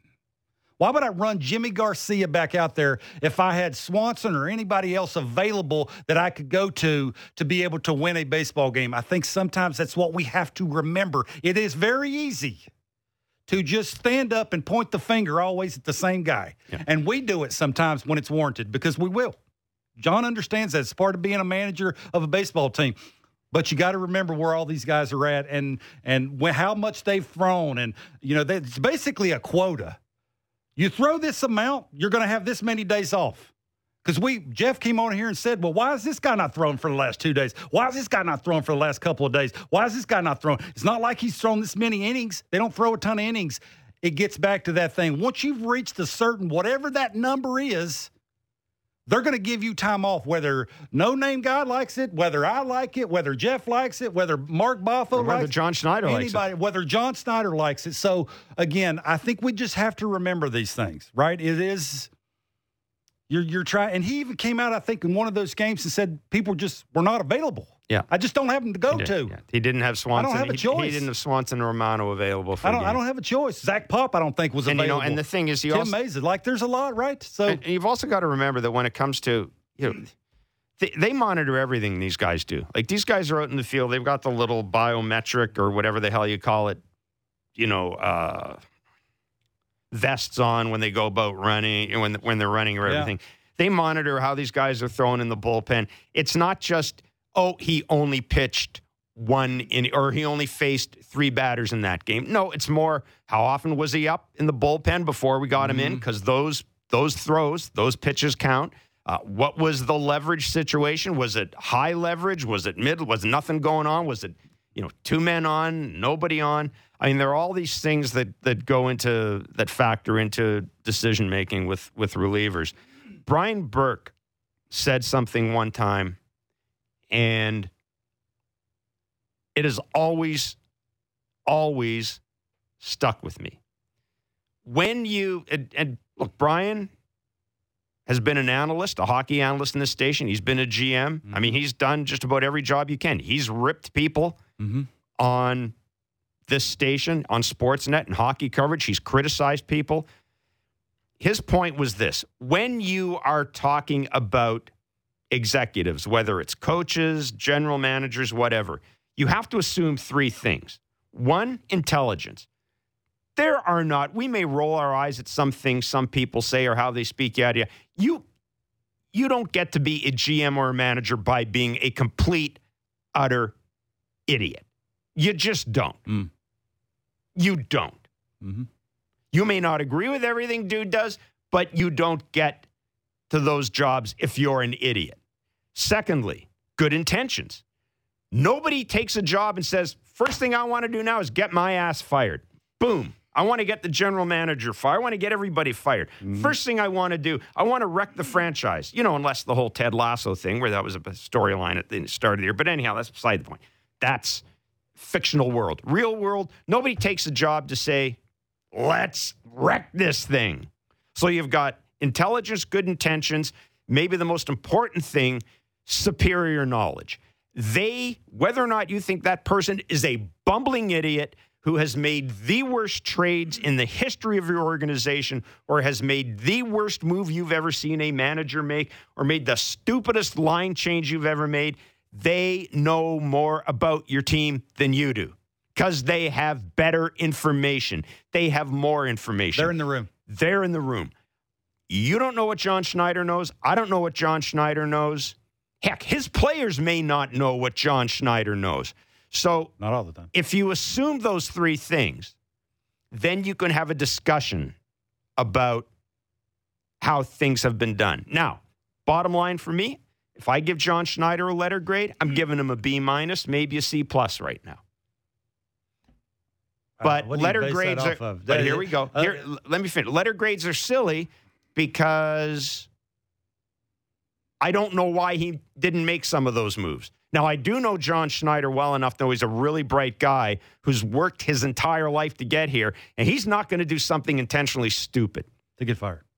So that suggests to me that any move he makes mm-hmm. is built on his understanding of the situation and what people are telling him about the readiness of of particular pitcher or particular player. I ask you, is it his fault that Minot's gotten off to a slow start? George Springer, Daulton Varsho, uh, Cap, well, the Kevin Biggio thing, you could probably throw that a little bit on John. Yeah. That's, that's you know, John's a big fan of his, and we'll give him more opportunities probably than other guys. Santiago Espinal. It's facts, the way it is. A guy likes you. It's a popularity contest and a lot of things, so that's just the way life is. I, that's what I have issues with. A lot of the times we are real quick yeah. about pointing the finger and other people other than the person that you should be pointing the finger at. I give a dude one hundred fifty million dollars, whether you like to hear me say it or not. Yeah. José Berríos, they gave him one hundred thirty-one million dollars. It's not John Snyder's or Pete Walker's fault Thank that he you. got off to a slow start. That's what and I'm trying to say. And they didn't give him the money. I'm, that's my point is you point the finger at the player. Yeah. That's, uh, a, that's a great question. Got great, great got a question. Great talking point. Uh, I wish I knew question. your name so yeah. I could next time. Leave but it. next time, leave your name. It was a great talking point. Jim from Hamilton's got a question. Hey, Jim, is it good for the Jays to lose the series this way now, kind of at the mm-hmm. beginning of the season, rather than in the middle or towards the end of the season? From a psychological point of view, mm. will this bring the team closer together and gel to moving forward? Obviously, it's better to happen now than later in the year. And will this work in their favor over the long term? Thank you very much. Have a good day. The only good to come out of this series was Varsho and Vladdy. Other than that, it was a tire fire. And nobody, I guarantee you, nobody left that city thinking, nobody left well, that's Boston good for thinking. Us. Yeah. Can I well, sit closer to you on the plane? Yeah. Yeah, I'm glad we got well, that out of the way. Well, Jim, Jim is a, you could tell, is a very smart baseball man, and he knows what he's talking about. I, I, this is I, the close together thing is very individual. Dal- I'll bet you this: Daulton Varsho two weeks ago wasn't close to anybody. yeah. I bet he's a little closer now. Yeah, uh, uh, that's the thing is right. It's the, whether people want to hear that it is very. Uh, job oriented when it comes to how are you doing. Not everybody can handle an oh for fifteen. It, they want to, and they'll tell you we try our best to do it. It's hard. I, I went through a lot of oh for fifteens. I know you're, you're a moody dude. Nobody wants to. I'm moody now. Just imagine if I wrote for fifteen, Jeff. How it's not easy. Strike me as being so moody. It, it is. I was when I was a baseball player because you're trying to make to the big leagues and make as much money as you can, and it's your livelihood. So to Jim's point, though, I think if you're probably going to go through, it's like the Yankees. You'd rather go through all of these injuries and these ups and downs and be in last place a month into the season than you would in September. I don't think, probably. I don't think there's – if you had gone up to the Jays and said, you know what, you're never going to have a series that is going to go down historically as one of the worst series anybody's played since nineteen twenty-one, they'd probably, probably go, that'd be good. Yeah, yeah, I would yeah do. We don't want to do that. They got we, a good team. Yeah, we don't want to do that. They think they're having a good team. Yeah, we don't want to do that. So, no, I don't uh, – I, the you know the one thing I do know, same in every sport, um, you're never as good as you are when you're on a seven-game winning streak. You're never as bad as you are when uh, you're a seven-game losing streak. I've said you it just to you, aren't. I've said it to you. There's a reason times? people talk about how, five hundred. How good? How good does the Blue Jays look when that dude stands on the mound as the starter? Yep. Goes deep in the game and dominates the other team. How good do they look? How how much better does their defense look? How much better does their base running look when their throws are on point all the time? They're at bats. Man, they're working counts and fouling off baseballs. How good does it look, Jeff? That's I'm with you. Yeah. I'm with you. Yeah. Uh, but those are all great. Those are great points. Yeah, and it's like, points. They're, they're good talking points. Uh, we st- you know, p- I know uh, people always get into the whole momentum thing and team chemistry and losing helps you bond and all that. And I mean, we just, you, you know what? I'd rather not bond. What is it? What it, what it, What did Bo? Yeah, I'm I'll looking. Go I'm going myself. to my black book. I'll go, I'll go I'm to going to my myself. black book now. What did Bo Bichette say earlier this year? When Schneider he, said it too. No, when, when he was asked about his contract and was he happy to get the contract out of the way and yada, yada, did it mean a lot to him that the organization was showing uh, faith in him? What did Bo Bichette say? It's always good to get any potential distraction out of the way. Any potential... That's the way I think guys think, and and and and, and it's got you know nothing to do. It's got nothing to do with. It's got nothing to do with the series. Um, you know, guys aren't sitting there saying, driven. "Thank God we got the worst series out of the year out of the uh, out of the way." Guys are more interested in in, in what they're it's doing. It's very individual. Every single guy has something they're thinking about. George Springer's thinking a little differently than Vladdy yeah. or Varsho's thinking. Huh? Yeah, I guarantee you. Uh-huh. Don't, I guarantee you that that. Uh, I mean, it helps that George's checks are bigger, but you um, get the point. John Schneider's going to join us after Can't the break. Can't wait. We got questions for John. We got a few, yeah. We always have questions for John. Sure. Uh, the He'll Jays will open answers. a three-game series against the Pittsburgh Pirates tonight at uh, P N C Park, the best ballpark in baseball. Is it still called P N C Park, or have they changed the name mm-hmm. on it? I'm always worried about that because, you know, that is a thing. It's Blair and Barker on Sportsnet five ninety, The Fan, Sportsnet three sixty. And wherever you get your favorite podcast. The most opinionated Maple Leaf show out there. Real Kipper and Bourne. Be sure to subscribe and download the show on Apple, Spotify, or wherever you get your podcasts.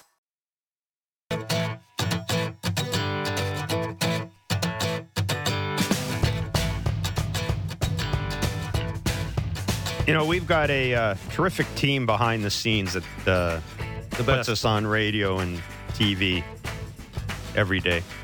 Uh, we got Jen Rolnick, our T V director, and uh, Mark Boffo, our producer, and uh, Lance Kennedy, who's our technical director. I used to say the guy who used to spin all the dials and everything, but that ages me. There's no dial spinning anymore. There's just stuff that moves up and down. Uh, Lance Kennedy's celebrating twenty years at the mothership today. Mm-hmm. And uh, I want to give a shout-out to Lance. Absolutely. Who has uh, worked on just about every show here, worked with just about every host here, and has a special place in his heart for me, which is why well, I really why like him. So. Who doesn't? Anyhow, so shout out to Lance Kennedy for that. twenty years, man. Awesome. That's really, Here's really well done. Here's the twenty more. Here's the twenty more. How about that? With me. Can you imagine? Uh, let's bring in John Schneider. He's manager of the Toronto Blue Jays. He is in Pittsburgh. The Jays will start a three-game series against the Pirates tonight. John, thanks so much for joining uh, for joining Kevin and myself, and uh, congratulations for getting out of Boston. I mean, I really I, I can't put it any other way. Um, first, yeah. first, yeah, that was uh, yeah, it was perfectly said.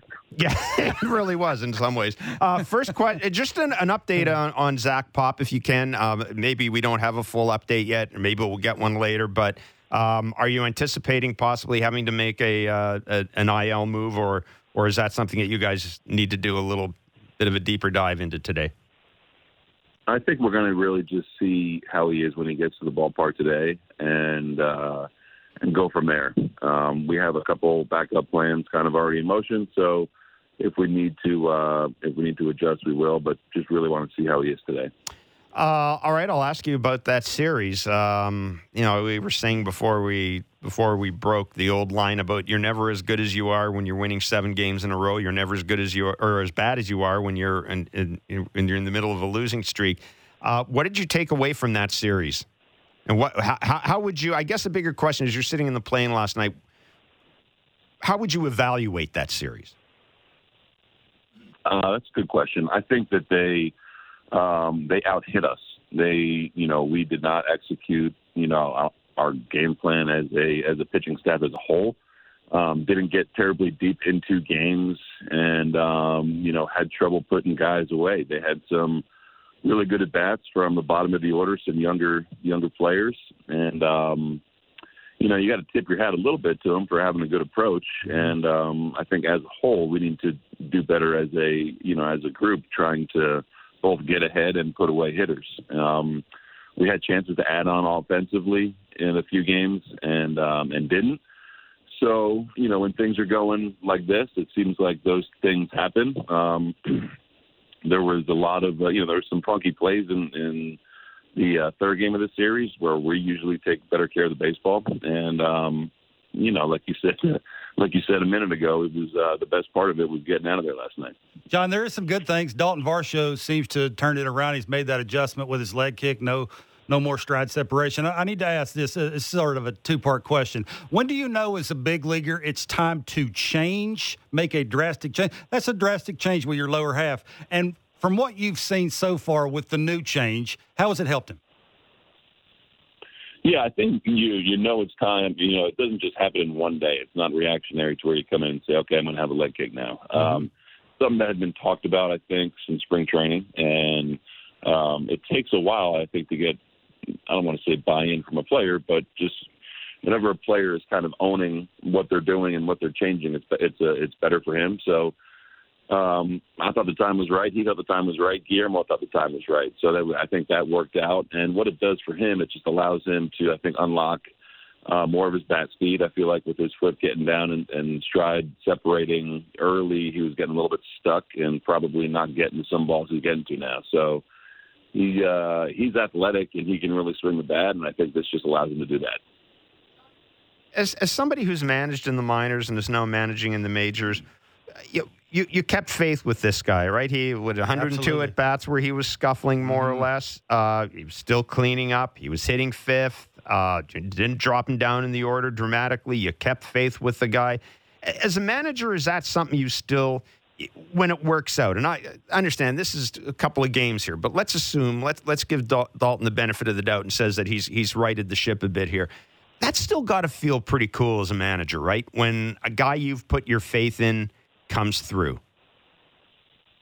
Yeah, it does. I mean, again, you're always, you know, you're dealing with people and you're dealing with the human element here. And I think that it starts with conversations with those guys, and um, it can end with just, you know, how much you're playing them, where you're putting them in the order, and, and how you're showing faith in them. So, yeah, it feels good. And I think, you know, we as an organization believe that Daulton's going to be a big part of what we're doing, you know, not just this year, but, you know, in the years to come. So it's, uh, It is nice. I feel, you know, it's nice for the player and it's nice for us. And for me, yeah, it does. it feels good, but you know, it's more, you know, it's more exciting to kind of see the player turn around. Yeah. One more before we move on to some other things. Vladdy's hit five homers his last fifteen games. Have you seen something different from him? Is it more of, you know, he's going to Boston, he feels frisky with that green monster standing around on top of him. You know, you stand in the batter's box, it just looks like all you got to do is get it out front, create a little backspin, and you're going to get some cheap ones there. Obviously, those are not cheap ones that he hits, but are you right. seeing something different from him? Not really. No, I think that this kind of, you know, comes in, you know, kind of comes in, in streaks with him. It's, uh, his work has been really good the last couple of days. That sounds funny. You know, I think we just assume that Vladdy's always locked in. He was, you know, grinding a little bit um, earlier in the week, and I think swinging at the right pitch. That's what it, that's what it comes down yeah. to. And um, he does he does like playing there. I know he's got a, a good amount of home runs there, but he uh, he's swinging at the right pitch. He's getting ball elevated and uh, just taking his swing, hitting it hard, and it's going out.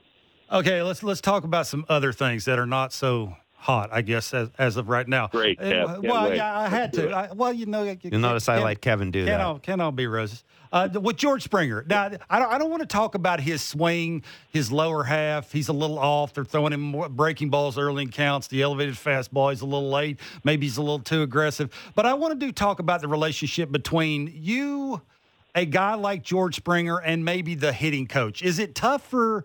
You know, this, he's an established guy. He's won World Series. He's had a lot of success. And quite frankly, he makes a lot of money, right? It's not, I say that, you know, you roll your, some people roll their eyes, but it's a fact. The conversation would be a little different. Is it a little different? Is it harder? You know, would it be harder, say, if you wanted to? I'm not saying you would ever do this. Maybe put him in the cleanup spot, put somebody else in the lead-up side. I'm just saying that. What, how's the conversation with him? Is it tougher when a guy like that's struggling? I love your drop-ins, Kev. It's uh, yeah. your your lineup, your lineup drop-ins. I love them. It's no, George is uh, George is open. You know, for as much as he's done in the league and in, in his in his career, he's um he understands when his swing is, you know, functioning properly and when it's not, and he is not going to sit there and kind of beat a dead horse. He's him and Guillermo and and Hudgy. They're they're they're constantly working. You know, there's one there's one real old ratty cage in Boston, and, and Georgie was in there for hours, you know, um, rep after rep and, and trying new drills and, try, and, you know, trying to solve what he's doing. And um, the conversations are great. He's about as open as they can get. Sometimes you feel like you're talking to a rookie, but it's, uh, yeah, that's that's a non-issue. Uh, one of the things that happened in Boston as well is the Red Sox stole nine bases. Now five in, in, in one game will will you know will will make an impact. But I'm just wondering, John, um, if that's something that, as you go into Pittsburgh, you're concerned about, something you uh, something you might, I don't know how you focus on it, something you may re- remind the pitchers uh, uh, about, or just h- how you evaluated that. Because, uh, yeah, I maybe, I don't know, maybe it's just part, it was, a, you know, it was a sloppy, tough four games and lousy weather, and maybe that was part of it. I don't know. Uh, no, definitely needs to be corrected. It's something that we talked about in spring training, and the team that we're about to face in Pittsburgh is going to be just as, if not more aggressive than Boston was. So it's, uh, it needs to be cleaned up. It needs to be, you know, um, going back to spring training, we were saying we want guys at a certain time to the plate. And, um, it seemed like no matter what sign we were putting on from the dugout, that wasn't, that wasn't happening. So we got to, uh, we got to understand that, you know, that four-game series, that film is out, as they say, mm-hmm. and uh, we have to make the adjustments starting tonight. This, this question is for you. This is the first time you pit, you've you've managed this time of the year, this early in the season at the big league level. How tough is it for you as a manager to manage the pitching staff early in the season? That means, you know, when the rotation's not giving you a seven, everybody could manage that, right? No issues. You don't have to right. use five or six guys out of your pen. But how tough is it for you as a manager this time of the year to work the pitching staff early in the season? Yeah, it's a grind sometimes when your pitchers aren't getting, your starters aren't getting beat. You know, we had Timmy Meza in there early yesterday just based on where their, their lineup was at. It's, uh, it's, it's tough, and it's uh, there's a fine line between, you know, running the guys that are available that night out there because they are available, um, and running them out there too much and not having them for the rest of the season or for, you know, later in the season. So you need contributions from everyone. And I think um, that's been inconsistent at times.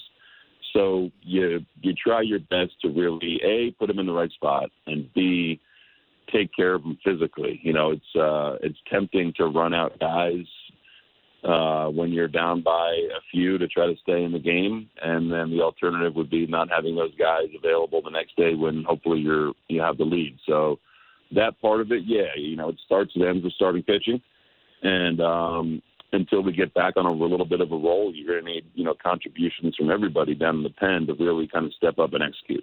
John, without giving away state secrets, what constitutes availability Great question. in the in the Blue Jays bullpen? You know, because I think a lot of us will say, well, so-and-so hasn't thrown in two days. He must be available. I know that's right. Not always the case. Yeah. Um, yeah, not state secrets. I mean, it's, uh, you know, a combination of how many, you know, pitches they've thrown, how many days off, what their, you know, kind of output workload is. You know, that's really closely tracked these days, and not everyone is privy to the information that we uh, that we get. And I think that, you know, conversations with the players um, to see how they're feeling. So right now at this part in the season, you know, probably rarely would you see a guy throw three days in a row. I'm not saying we wouldn't do it, but um, probably rarely. So it's it's much more in-depth than just, oh, this guy threw two days ago, he can throw forty pitches, or this guy didn't throw yesterday, he can throw two innings. It's a lot more that goes into it, uh, a lot more that goes into it for sure. John, last time I talked to you, you were trying to find out who your most of the time everyday second baseman is. Are you closer to knowing who that is? I think so. I can check the box scores. um, but I think, I mean, you're still trying to get everyone in the right spots, you know, and I, you know, you don't want to put a just put a tie a bow on that and say it's over, it's done. You know what I mean? It's it's three mm-hmm. good players, and you know, Witt is obviously really playing well right now. So. Again, just like you're going to need contributions from everyone in the bullpen, you're going to need contributions from everyone, you know, of the thirteen position players. And uh, if it means right now that the runway is a little bit longer for Witt, that's great. You know, he's a really good player and has been for a long time. And um, there will be a time when Bij and Espy are, are going to be huge, you know, parts of what we're doing too. So it's uh, it's a it's a combination of, Of, of all three of them a little bit, and, and um, you know, but you can't ignore how, how well Witt's playing and the things that he can help help you, uh, things that he can do to help you win every night. Sure. Last question before we let you go. You've got a couple of off days coming up. Uh, will that be an opportunity to reset or recalibrate calibrate the rotation? I, I, will we have to see what happens this weekend, or you know, have you guys got some ideas about that moving ahead, or do you think we'll just kind of stick with things the way they are right now? Yeah, we've got some ideas. We're going to hopefully get uh, be done with guys getting hit with comebackers. Um, so I think uh, we got some ideas if, if needed. And, um, you know, we'll see how this series goes and kind of make our decision, you know, probably, you know, if not tomorrow, then the next day, and see where, we're, where we land up with the updates. Nice. John, really good of you to do Thanks, this, man. Buddy. Thanks so much, man. Yeah, you bet, good guys. Luck. Appreciate it. Take Thanks. care. John Schneider, manager of the Toronto Blue Jays. He's a good sport. First pitch. Uh, He has to be to talk to us. Sure. Uh, so I, I wonder, John's you know comments about those off days, I wonder if maybe they might, uh, I mean, you had Manoah hit by a comeback. I wonder if maybe Manoah might get an extra day or something like maybe. that as a result of getting getting, getting whacked uh, by that comeback. I know he did come out and finish, mm-hmm. but uh, I don't know. I, I, let's see what happens this weekend. They win three in a row, and, and you know, uh, everything's cool. But uh, I just wondered with those off days coming up and looking ahead to their schedule after the Thursday off day, I mean, it becomes a bear, right? It's uh, yeah, absolutely. It's uh, at, at Atlanta. You got a whole the yeah. schedule's real. Like yeah, it is. Run through it for us again after after they play, after they got th- two in Philly Thursday, after Thursday. Right. It's three Atlanta, four Yankees, three Baltimore, four Tampa, three Minnesota, three Milwaukee, three Mets, four Houston, three Minnesota. Three Baltimore, three Texas. And they've got seventeen days. They play seventeen days in a row or something like that? Sure. That means absolutely nothing yeah. to me. But um, the big leagues. Uh, so maybe there's an opportunity there because Alek Manoah's next start would oh, yeah. theoretically be uh, uh, do-do-do, Jeff, slap in the face, would theoretically be against Philadelphia on Tuesday, uh, which would give him an extra day anyhow with the off day. So uh, we shall I see. I think you look at it, would it be beneficial to the player? If it is, then you do it. You do uh, everything you can do, at least early in the season. Yeah. Because you said standings doesn't matter. Do it early in the season. That way, late in the season, you can abuse these guys. That's basically what they're going to do. When September rolls around, even August, August, September, and hopefully into mm. October, they're going to be abused. You're going to throw them till they can't throw anymore. Any chance you would have to give them a day? My mind, Pete Walker, John Schneider, they're two of the best at communicating. They'll walk up to the player and say, this is what we're thinking. What do you think? How do you feel? Would this help? They'll figure it out for their best player. Do we, now that that the you know the new rules, we've been playing under these new rules now for six weeks or so, five weeks or so. Uh, I want to talk to you a little bit about the running game, which we saw Boston use. Now, and John's right. If you think Boston wanted to wanted to run against against Toronto, wait till you see what Pittsburgh has in store for these guys. And I also Don't like what John said. Days. The video's out right now. The video's out right now. Um, Do you think that these rules are going to bring base running back into the game? Is it? I, can we say conclusively right now that base running is an even bigger part of the game than it's been in the past ten years or so? To your mind, just from what you've seen, I don't care about the numbers. Uh, top, I'm saying top, just top from your Duran mind. Tapia Duran for running for the Red Sox. Those two dudes fly. They run the bases well. Can't be stupid with it. The Blue Jays, who do they have that fly? Not too many. Maybe Kiermaier. Yeah, and he's got to, you know, be smart because of who's coming up.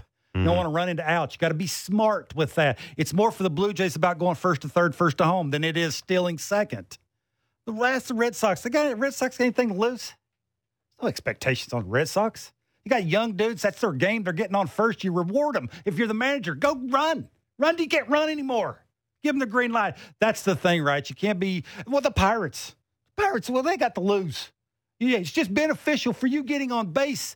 That's your reward. If you're the manager and you get on yeah. base, you do everything mechanically sound at the plate to have a good at-bat. You get on first, and that's your game is to run. You let it eat, man. That's the thing, right? These teams that are – they can't be dumb about it. They just can't go out there to be running because the bases are closer. You can't do that. So that's a broad question. Like, that's a tough question to answer because every, every answer is different. So every team's different. Yeah, no, but I, I, will I, say, I just wanted I will to say this: stop walking, people. The rotation for the Blue Jays, you know your names. I don't have to tell you. Stop walking, people. Be better at holding a runner on. You can slide step. You can quick pitch. You can use that pitch timer to your advantage. Be better. There's a there, there was a lot of things going on that didn't emphasize you holding a dude on or a Kevin, paying attention. They weren't said you need to be better at that. There were a lot of championship team. We're going to do that in the playoffs. What good con- teams are. What concerned me about there were a lot of easy steals. No question, wasn't even close. Right, like easy. Yeah, Danny Jansen's not a great thrower. You got to be better with it. You got to, you know, neither's Kirky. Like you got to be better at slide stepping, holding runners on, quick pitch, throw over occasionally. Don't have to do it all the time because of the new rules. But you got to be smart with it. That could be a, a part of your game. Know you're struggling, giving up runs. This lineup's good. And John even said it. He didn't want to give they them credit. It was more. And he told y'all you need to know. Wasn't so much the Red Sox lineup. Our rotation and our pitching staff was not good. They didn't make good pitches. And, and, and a, that's where he gave them credit, was they took advantage of bad pitches. But you want to be a you want to be a, a primetime, big-time team? That's because it was embarrassing. You could tell. You could hear it in his voice. They were embarrassed a little bit. This might be a little slap in the face. Go out there and be better. Yeah, it was just, it's not so much losing the four. Well, losing the four. Yeah, it is losing the four. How games. You lost it. But it's how you lost it. How you looked at times. You look like a playoff team in those four games? Absolutely not. So I'm not saying you're going to look like a playoff team all year because the Tigers just swept the Mets. Um, so you take it the way you want to take it, but right. It's how you get swept. It's how you look. It's how if the other team just beats you, you tip your hat. You live to fight another day. Did they? Did the Red Sox always beat the Blue Jays in the four you know, games? No, I they was, didn't. It was funny because I think back to a couple of things, a couple of managers I've covered always talked about was don't make a bad loss worse. Yeah, when it comes to your defense, and that's one thing you can you can control. You yeah. may be, you know, you may not have it that day. The other team's pitcher may be in a roll. You might you're just overmatched, but don't make it worse by throwing the ball around. Don't make it look worse than it is by throwing the ball around, because that you know that lingers in people's minds when you have a game like that. Absolutely. Uh, that's it for us this week. Uh, thanks so much for joining us. Mister Barker and myself will be doing Blue Jays Talk tonight. We'll be back Monday from ten to noon Eastern on Sportsnet five ninety The Fan, Sportsnet three sixty. If you're listening to us via podcast, please give us a nice five-star review. Uh, give Barker six stars. Just give me five. That's probably the best way to do it. Have yourself a great weekend.